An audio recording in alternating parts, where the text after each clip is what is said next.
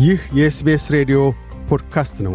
የሰፈራ መምሪያ መረጃ፣ ስለ አውስትሬልያ አኗኗር ሁነቶችና ታሪኮች በኤስቢኤስ አማርኛ። አውስትራሊያ ውስጥ ውርጃ አንዱ ጠቃሚ የጤና ክብካቤ አገልግሎት ነው። ሴቶች በእርግዝናቸው የመጀመሪያ ጊዜያት የውርጃ አማራጮች አሏቸው። ይሁንና ከግለሰብ ሁኔታዎች ጋር የሚሄዱ ተስማሚ ምርጫዎችን ለማፈላለግ ሁሌም አልጋ ባልጋ አይደለም። 40 percent ያህሉ የአውስትራሊያውያን እርግዝናዎች በዕቅድ የሆኑ አይደሉም። ከነዚህም ውስጥ 30 percent ያህሉ ውርጃ ይካሄድባቸዋል። አብዛኛዎቹ ውርጃዎች የሚካሄዱት 12ተኛ ሳምንት የእርግዝና ጊዜ ውስጥ ከመዝለቁ በፊት ነው። ውርጃ በአውስትሬልያ የጤና ክብካቤ ስርዓት አማካኝነት ግብር ላይ የሚውል ህጋዊነትን የተላበሰ ሂደት ነው። በሞናሽ ዩኒቨርሲቲ ጠቅላላ ሐኪም የሆኑት ፕሮፌሰር ዳንኤሊ ማዛ ውርጃን አስመልክተው ሲናገሩ ህጋዊ ማድረጉ አንድ ነገር ነው፣ ለሴቶች ስንዱና ተደራሽ ማድረጉ ሌላ ነው ይላሉ። ለምሳሌ ዛሬ ሴቶች የቀዶ ህክምናና ህክምናዊ ውርጃዎችን የማድረግ አማራጭ አላቸው። ይሁንና አስፈላጊ የሆነውን መድኃኒት ለማዘዝ የተመዘገቡ ጠቅላላ ሐኪሞች ቁጥር ግና አስር percent ብቻ ነው። እንዲሁም በተወሰኑ የአውስትሬሊያ ክፍሎች አገልግሎቶች ውስን ናቸው። ፕሮፌሰር ማዛ የክፍለ አገራት ህጎችን አስመልክተው ሲናገሩ ህጎችን በተመለከተ ቪክቶሪያ ከሁሉም የላቀ ተራማጅ ናት። ሌሎች ክፍለ ሀገራት ለምሳሌ ውርጃን ለመፍቀድ ከእርግዝናው ጊዜያት አኳያ ውስንነቶች አሏቸው። ክፍለ አገራት እርግዝናው ሀያ ሳምንታትን ካለፈ በኋላ ለውርጃ ማን ወሳኝ እንደሚሆን ደንቦች አሏቸው ብለዋል። የጠቅላላ ሐኪሞ ኃላፊነቶች ፕሮፌሰር ማዛ ጠቅላላ ሐኪሞ ዘንድ ቀርበው ምክር ከጠየቁ አገልግሎቱን ራሳቸው የማይሰጡ ከሆነ ወደ ተገቢ አገልግሎት ሰጪዎች ዘንድ እንደሚያስተላልፎ ይናገራሉ። ለእርሶ የሚሆኑ ምን አይነት የውርጃ አይነቶች አሉ? ሴቶች ከዘጠኝ ሳምንታት በፊት በአፍ የሚወሰድ የህክምና ውርጃ ለመውሰድ መስፈርቶችን ያሟላሉ። የህክምና ውርጃ ከህክምናዊ ጽንስ ማጨንገፍ ጋር ተመሳሳይ ነው። ጠቅላላ ሐኪሞ ሂደቱንና እርግዝናውም ከማኅፀን ውጪ አለመሆኑን አስመልክቶ ምክር ሊሰጦት ይችላል። ከዚያ በኋላ ለእርግዝናው ለውርጃ የሚዳርግ መድኃኒት ሊያዝልሎት ይችላል። ህክምናዊ ውርጃ ቤት ውስጥ ሊከናወንም ይችላል። ህክምናው በግል ክሊኒኮች፣ የቤተሰብ ምጣኔ አገልግሎቶች እና በቴሌ ጤናና ስልክ ወይም ቪዲዮ ምክር ይከናወናል። ሁለተኛው አማራጭ የቀዶ ህክምና ሂደት ነው።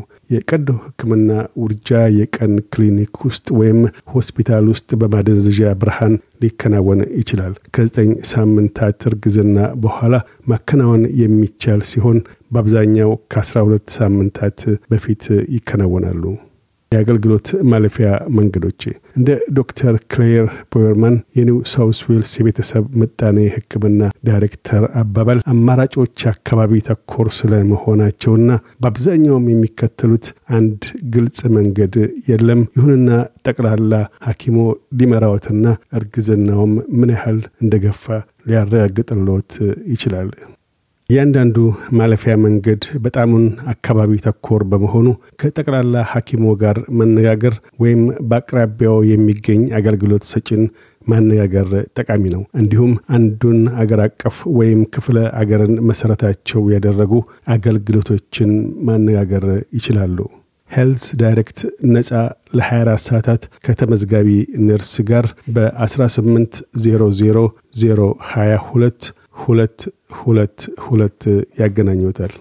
Family Planning Clinics በመላው አውስትሬልያ የተለያዩ አገልግሎቶችን ይቸራል። የቤተሰብ ምጣኔ ኒው ሳውዝ ዌልስ ከ15 ሳምንታት በታች ለሆነ እርግዝና የህክምናና ቀዶ ህክምና አማራጭ ውርጃ አገልግሎቶችን ይሰጣል። 1800 My Options የመረጃ መስመር ለቪክቶሪያ ነዋሪዎች አገልግሎት ይሰጣል። በ 1800 696 784 ደውሎ ማናገር ይቻላል። Pregnancy Choices Helpline ኒው ሳውዝ ዌልስ ውስጥ አገልግሎትን ይሰጣል። በ1800 008 463 ይገኛል። በህዝብ ሆስፒታሎች አማካይነትም ውስን የሆኑ የውርጃ አገልግሎቶች ይሰጣሉ። ውርጃ ምን ያህል ወጪን ያስከትላል? አብዛኛዎቹ የውርጃ አገልግሎቶች የሚከናወኑት በግል ክሊኒኮች ነው። የክፍያ ዋጋዎቹ እንደ እርግዝናዋ ጊዜ የሚያከናውኑት ውርጃ ህክምናዊ ወይም ቀዶ ህክምና ከመሆኑ ጋር ተያይዞ ይለያያል። በሜዲኬር በኩል ወጪውን ማስመለስ ቢችሉም በአብዛኛው የክፍተት ክፍያዎች አሉ። ለምሳሌ ያህል የኒው ሳውዝ ዌልስ ቤተሰብ ምጣኔ የህክምናና ቀዶ ህክምናን የቅናሽና የጤና ካርዶች ያላቸውን ሰዎች አካቶ አገልግሎቶችን ይሰጣል።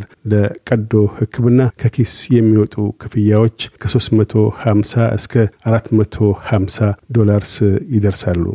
ኒኮል ሂዩግ የልጆች በምርጫ ምክር አገልግሎት የቡድን መሪ ናቸው። የተወሰኑ ሆስፒታሎች በሜዲኬር ካርድ ያለምንም ወጪ አገልግሎታቸውን እንደሚቸሩ ይናገራሉ። አለያ ግና በግል ክሊኒክ በኩል የህክምና ውርጃ ለማድረግ ከወደዱ ወጪው እስከ አምስት መቶ ይጠጋል። ሂዩግ በዚያም ላይ በተጨማሪ የሐኪም ምክሮች የደም ምርመራዎች፣ አልትራሳውንድ ሁሉ ወጪን ግድ ይላሉ።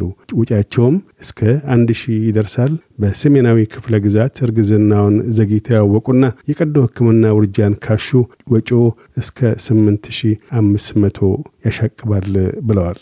ወይዘሮ ሂዩግ የጤና ኢንሹራንስ ሽፋኖችም የተለያዩ መሆናቸውን ሲያመላክቱ አብረውን ከሚሰሩት አብዛኞቹ ሴቶች እንደተረዳነው በጤና ኢንሹራንስ ያልተሸፈነ በመሆኑ ሙሉ የወጪ ክፍያ ለመፈጸም ግድ ይሰኛሉ በማለት ገልጸዋል። የውርጃ አገልግሎቶችን የሚቸሩ የተወሰኑ የዩኒቨርሲቲ የጤና ማዕከላትም አሉ። ዓለም አቀፍ ተማሪዎች በዩኒቨርሲቲ ሆስፒታል ውርጃን የሚሸፍን አጠቃላይ የግል ጤና ኢንሹራንስ ቢኖራቸውም በአብዛኛው የቀዶ ህክምና ውርጃ በሚካሄድባቸው የቀን አገልግሎት መስጫዎች ግና ሽፋን የላቸውም። ክፍለ ሀገር በክፍለ ሀገር በ Children by Choice በኩል ክፍለ ሀገር በክፍለ ሀገር የውርጃ ድንጋጌዎችን ማግኘት ይችላሉ።